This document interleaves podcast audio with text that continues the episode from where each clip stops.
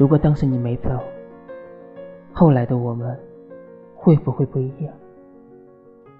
如果当时你有勇气上地铁，我会给你一辈子。如果那时你没有跟我分手呢？那我们之后也会分手。如果我们一起坚持到最后呢？那也许你就不会成功。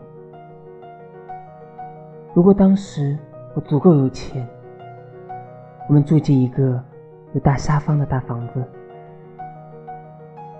那你可能已经找了不下10个小三。如果当时我们就是不管不顾，我们就是结婚了呢？那我们离婚好多年了。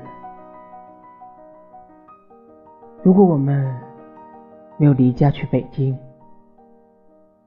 如果没有如果。